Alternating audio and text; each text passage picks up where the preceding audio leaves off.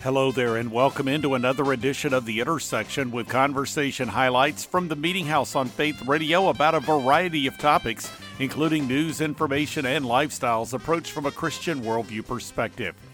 First up, you'll be hearing from an attorney who integrates his faith into his legal practice.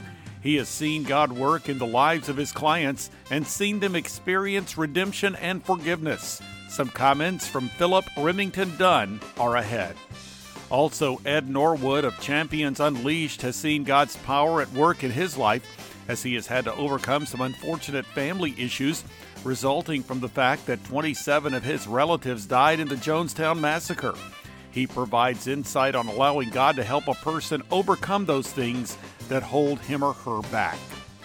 And on this edition of The Intersection, Brian Noble of Peacemaker Ministries offers some perspective on how to resolve conflict and live in peace by applying biblical principles.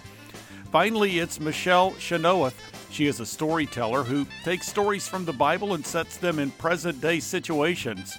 Her latest combines the story of Solomon with a potential game changing U.S. Supreme Court decision. You'll be hearing from her ahead. This is the intersection of production of the Meeting House, and I'm Bob Crittenden.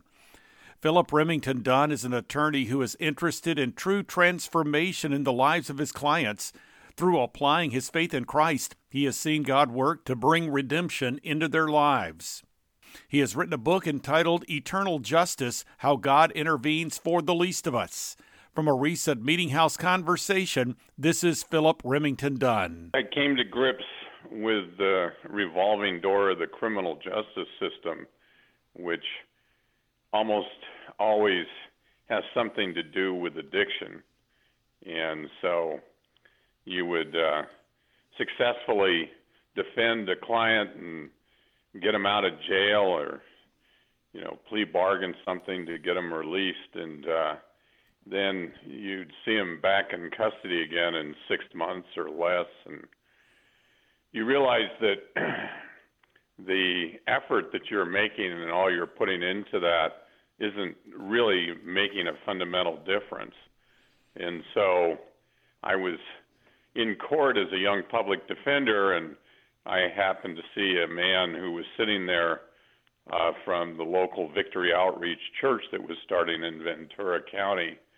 His name was Pastor Bob Herrera, and he sat there for three days waiting for that judge to sentence somebody to his Christian rehabilitation program.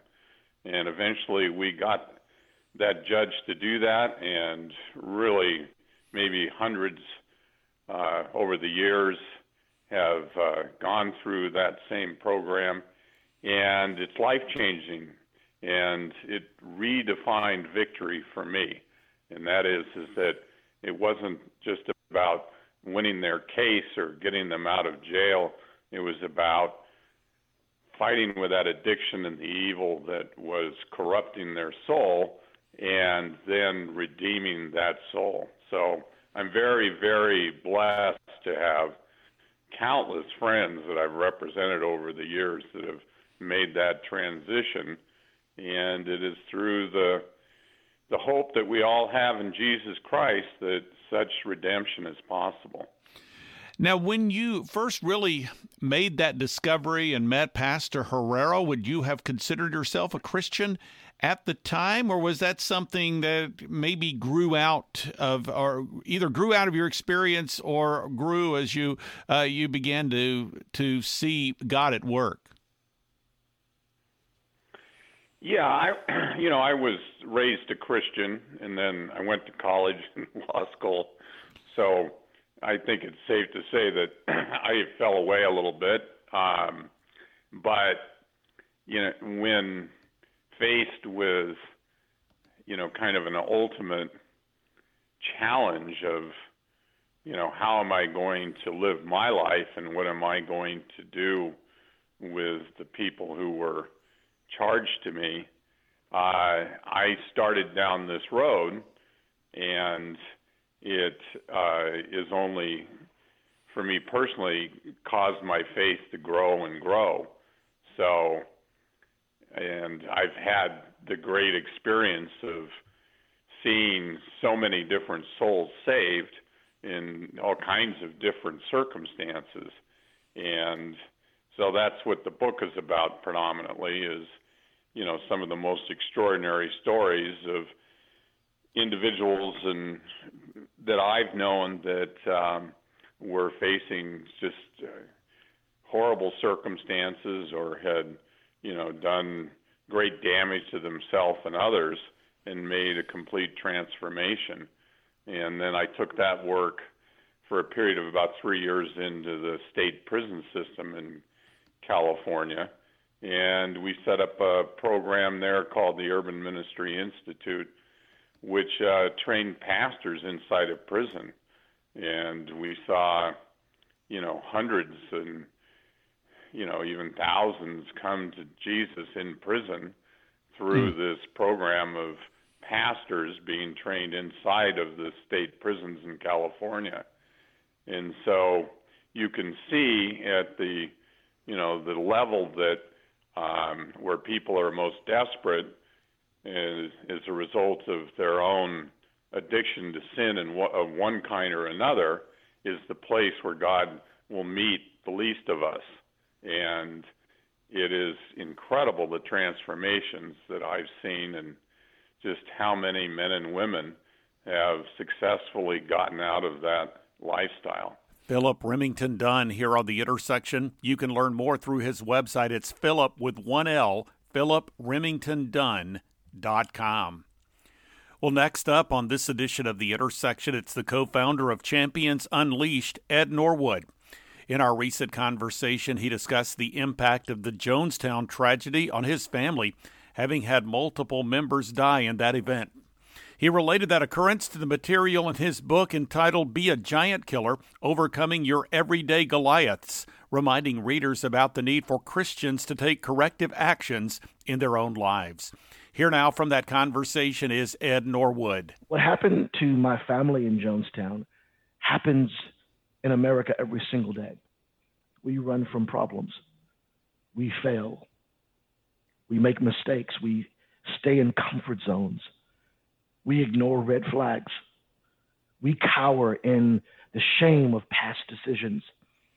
We fear change or uh, fear being misunderstood we, we fight bouts of depression, or stay in unhealthy, abusive, familiar, and sometimes destructive relationships out of fear. We die prematurely, taking our dreams to the grave. And so in 1978, over 900 people ultimately died as victims of their fears, of their decisions, and of bad family history. Uh, fear they weren't good enough fear that Jim could be the bet was the best that they could do in life, fear that they were too deep in and that he would kill them if they left.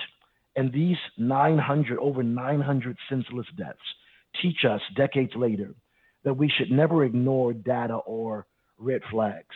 We should never allow uh, a passion to live in the absence of principles. We should never exist in destructive and controlling relationships that threaten our freedom of choice, uh, or be despondent or afraid to speak up about injustices.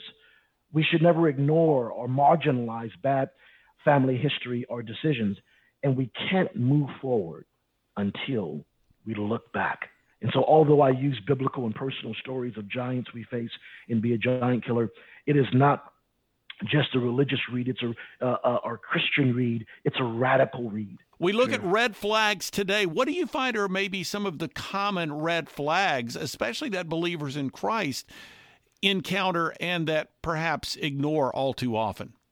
You know, as I begin to write Be a Giant Killer, uh, I uh, I really begin to just write it with the shame that was tied to Jonestown in mind, because for years uh, I didn't share much about Jonestown, or it would be a small portion. And even though I've done quite a bit of media because we do a Jonestown memorial service every year, you know, when I spoke in the marketplace, you know, the other 364 days of the year, I didn't necessarily speak about Jonestown. Um, even in the church, Jonestown has caused so many churches to avoid talking about what happened because the front page story was that it happened in the church with a so called pastor. Um, many who endorsed Jones in their pulpits were embarrassed that it happened on their watch. And others just disassociated themselves from anyone connected to the People's Temple and refused to talk about it because of shame or denial.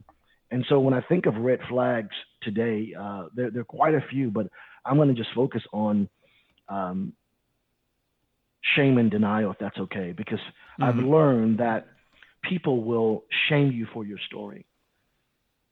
But we don't have to drink at the same well as our ancestors or our predecessors. We can, in our generation, break cycles and crush giants in our generation and lifetime. We can tell the stories that have shamed us, that have shamed our family, that have shamed the church. I was recently watching uh, Judge Mathis and heard a, a woman dismiss her adult daughter of 60 years who had summed up the courage to finally ask who her estranged father she had never met was. And the woman simply told her daughter this God is your father. And to our detriment, Bob, we have an older generation that has slept with their cape on, that has become paralyzed by shame and silent in sharing stories of past trauma. And if not careful, we will perpetuate or repeat those cycles of how to respond to people in our lifetime. I believe we exist to show our scars, our bumps, and bruises of what we've learned so the next generation will not repeat them. And um, I, have learned that shame will always try to mar the image of God that we were created in. It will attack our, our being and our self worth uh, or create a performance mentality uh, that says we can never rest and convinces us to isolate in silence. But God created us for human community and fellowship. Ed Norwood from a recent Meeting House conversation here on the Intersection podcast. You can learn more at ednorwood.com. This is The Intersection, a weekly production of the Meeting House. You can find out more through meetinghouseonline.info or by visiting the programming section at faithradio.org. Through that homepage, you'll find a link to the Media Center. That's where you can go to listen to or download full conversations with recent guests featured on the Intersection podcast and the Meeting House radio program. You can also find links to the podcast, to the Media Center, as well as the Apple Podcast feed. You can also find links to video content. Plus, there are two blogs accessible. One is the three with three stories of relevance to the Christian community. There's also the front room with devotional thoughts and commentary from the Meeting House. And you can follow me on Twitter and access the Meeting House Facebook page. Again, that website address is meetinghouseonline.info, or you can visit the programming section at faithradio.org. Conversations from the Meeting House can also be found through the Faith Radio app and a variety of podcast platforms, including Amazon Music, Apple Podcast, Spotify, TuneIn, and other platforms. Just search for Faith Radio Podcast. Moving on now with this edition of The Intersection, it's the Executive Director of Peacemaker Ministries. His name is Brian Noble. When he spoke with me recently, we discussed the concept of making peace from a biblical perspective, and he highlighted concepts included in the book called Daily Wisdom for Peacemaking. Here now from that conversation is Brian Noble. Peacemakers has been around for about 30 years. Uh, we've been in 100 different countries. We've taken biblical peacemaking all around the world, and our goal is to equip and assist Christians and their churches to respond to conflict biblically. And so we were founded by Ken Sande. I'm the third CEO, and uh, in 2017, I, be, I became the CEO of Peacemaker Ministries. But well before that, I was involved in Peacemakers simply because I had split a church, and I was lead pastor at a church and caused a church split.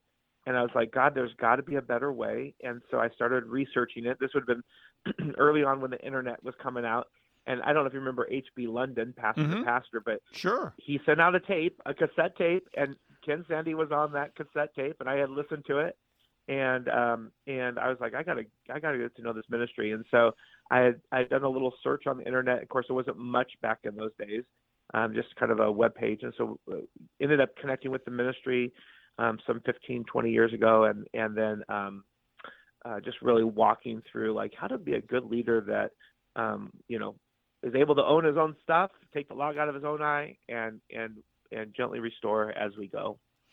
So you actually and you owned up to it. So what was the what was well, the the main thing there? well, it was my poor leadership. I think it's funny. You know, pastors want to be responsible for church, church success, right? Like if something grows, they, you know, we we tongue in cheek say, "Oh, it's Jesus," but it was really us, you know. And and I'm I'm being a little facetious there, but we. But when we split a church, it's always someone else's fault or the devil's fault or whatever. And uh, you know, the, the reality is, I you know, I was the head of that uh, that ministry, and um, the reality is, through my poor leadership, the church ended up splitting. Um, you know, I like to do, think I did some things correct, um, but at the same time, it did it did split, and so um, I had to find a better way in order to to move things forward. And so, yeah, so it's just poor leadership, and and uh, there's a lot of details that would take an hour to go into all the details, but um, you know, but simply didn't, I didn't lead well. And in this book, you actually highlight four steps with respect to overcoming conflict. So take us through, if you would, walk us through these these steps in in reconciliation and making peace with one another. Sure. So when we look at these uh, these steps, the first is discover your perspective or your story. Where are you? You know, what are your motives? What are your heart's desires? What is the idolatry that's maybe playing out in your heart and your mind? Where, you know, what is the source of quarrels and conflicts among you? You know, where where are you when you think about the story? And I love that part of it because the Bible says to be quick to listen and slow to speak. So we're listening to each other's perspectives. We're thinking through what our motives or what's driving the conflict. The second thing is is that we want to set our eyes on the things above, not on the things on this earth. We want to ascend. We want to go back to our biblical core values, where we allow our biblical core values, God's character, God's presence, our identity in Christ, to really define us and move us forward, versus the being right or being, you know, uh, uh, being right or just simply wanting to be recognized in those kind of things. And so that would be going back to our core values. And then third, we take responsibility for our actions. We we reflect and we say, what is the log in my eye? How have I sinned against the other person? What do I need to apologize or confess to God and to others about to reconcile this relationship? And lastly, we make a plan and we implement that plan, make and implement a plan so we connect. And so those steps of what we call the path are intertwined throughout the daily devotionals in that it's constantly coming up in our, our, our concept of God's uh, God is the, His presence is with us, His character is there. What's our uh, our ability to take responsibility for the uh, the conflict or the, our contribution to the conflict, and then what's the plan moving forward? Brian Noble here on the intersection. The ministry website is peacemakerministries.org. Finally, on this edition of the Intersection podcast, it's Michelle Chynoweth. She has set novels involving biblical characters in modern day settings. In our conversation, she talked about her latest book entitled The Wise Man, which inserts the character based on Solomon into a position on the U.S. Supreme Court deciding a case involving abortion. Here now from that conversation is Michelle Chynoweth. I met a gentleman over in Australia. We were visiting my stepdaughter, who is in, was an au pair at the time over in Australia. Very um, wealthy family, very um, very well to do, and this was like the heir apparent um, of the family business. Wonderful guy, uh, seemed to have it all: good looks, wealth, um, and yet they didn't believe in God and they questioned God and they kind of were falling away from God, I want to say, and didn't seem entirely happy. So I uh, that sparked me to develop a character that was was going to be based on Solomon, and that developed into uh, so it's kind of a sequel to the Peacemaker, which is uh, based on David and Abigail, my friend suggested Abigail. I was going through my divorce, and I felt a lot like Abigail at the time. So, uh, so that became that second novel. And because Solomon's David's son, this is somewhat of a sequel. I have a, a list of characters in the beginning where it's the Bible characters and then the fictional characters to correspond. Anyway, moving forward, I you know, I developed it, started developing this character, and a friend of mine suggested um, for the part, which is the most famous part of Solomon's story, the two women fighting over the baby, that I possibly look at a case where two women fight over uh, a baby born live out of a failed late term abortion. And this was a couple years ago, before you know the whole uh, issue hit the news, really. And I started developing that as part of my story. And I had uh, Sol- my Solomon character, Finn Mitchell, become a U.S. Supreme Court justice who is sitting on the fence on the swing vote of an equally divided Supreme Court. And he has to like face this tough issue. And it's in a time set modern day where the overturn has actually already happened. And this is going beyond that to completely reverse it. I won't, no spoiler alerts. I won't tell you how it ends, but, uh, but I actually also went on a March for Life in 2020, and that uh, solidified the, you know, the storyline that that I really, you know, felt like this uh, needed to be, this story needed to be told. What did you want to s- communicate, or what did you want to say to readers about this issue that, of course, we've we've seen play out over the last few months? Well, I wanted to, first of all, have my main character Finn Mitchell debate both sides because there's, you know, a lot of women out there hurting, uh, both that have gone through those procedures. Um, that have regretted those procedures that um, aren't sure what to do, and so I I I have him actually debate the whole issue. Uh, the uh, mom who seeks to get an abortion has to go from Alabama, where it's already illegal. Um, I guess I had some foreshadowing there uh, into Florida, and um, and seeks a kind of underground kind of doctor because you know she's she's getting past uh she's late term. And uh so that i guess i had a you know somewhat of a forward thinking foreshadowing. Um it did it came out after the leak actually. Uh the leak was hmm. in early may.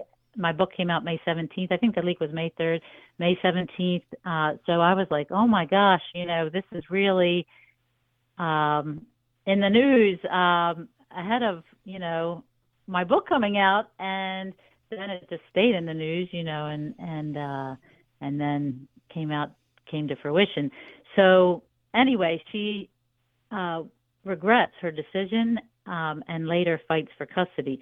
The the other woman is, works in the abortion clinic and uh, saves the baby. They want to dispose of it, and um, and she saves it, gets it into a hospital across the street.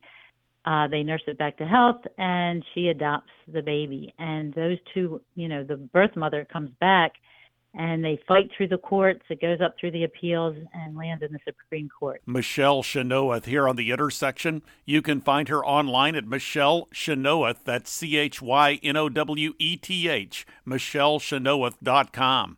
Her author coaching site is YourBookDoneRight.com. We are nearing the end of this week's edition of the Intersection Podcast, a weekly production of the Meeting House. Find out more through meetinghouseonline.info or the programming section at faithradio.org. At that Meeting House homepage, you'll find a link to the Media Center. That's where you can go to listen to or download full conversations with recent guests from the Intersection Podcast and the Meeting House radio program. Also, you can find links to the podcast, to the Media Center, as well as the Apple Podcast feed. You can also find links to video content. Plus, there are two blogs that are accessible. One is The Three with three stories of relevance to the Christian community. There's also The Front Room with devotional thoughts and commentary from the Meeting House. You can also follow me on Twitter and access the Meeting House Facebook page. Again, that website address is meetinghouseonline.info, or you can go to the programming section at faithradio.org. Thanks for joining me for this edition of the Intersection Podcast. I'm Bob Crittenden.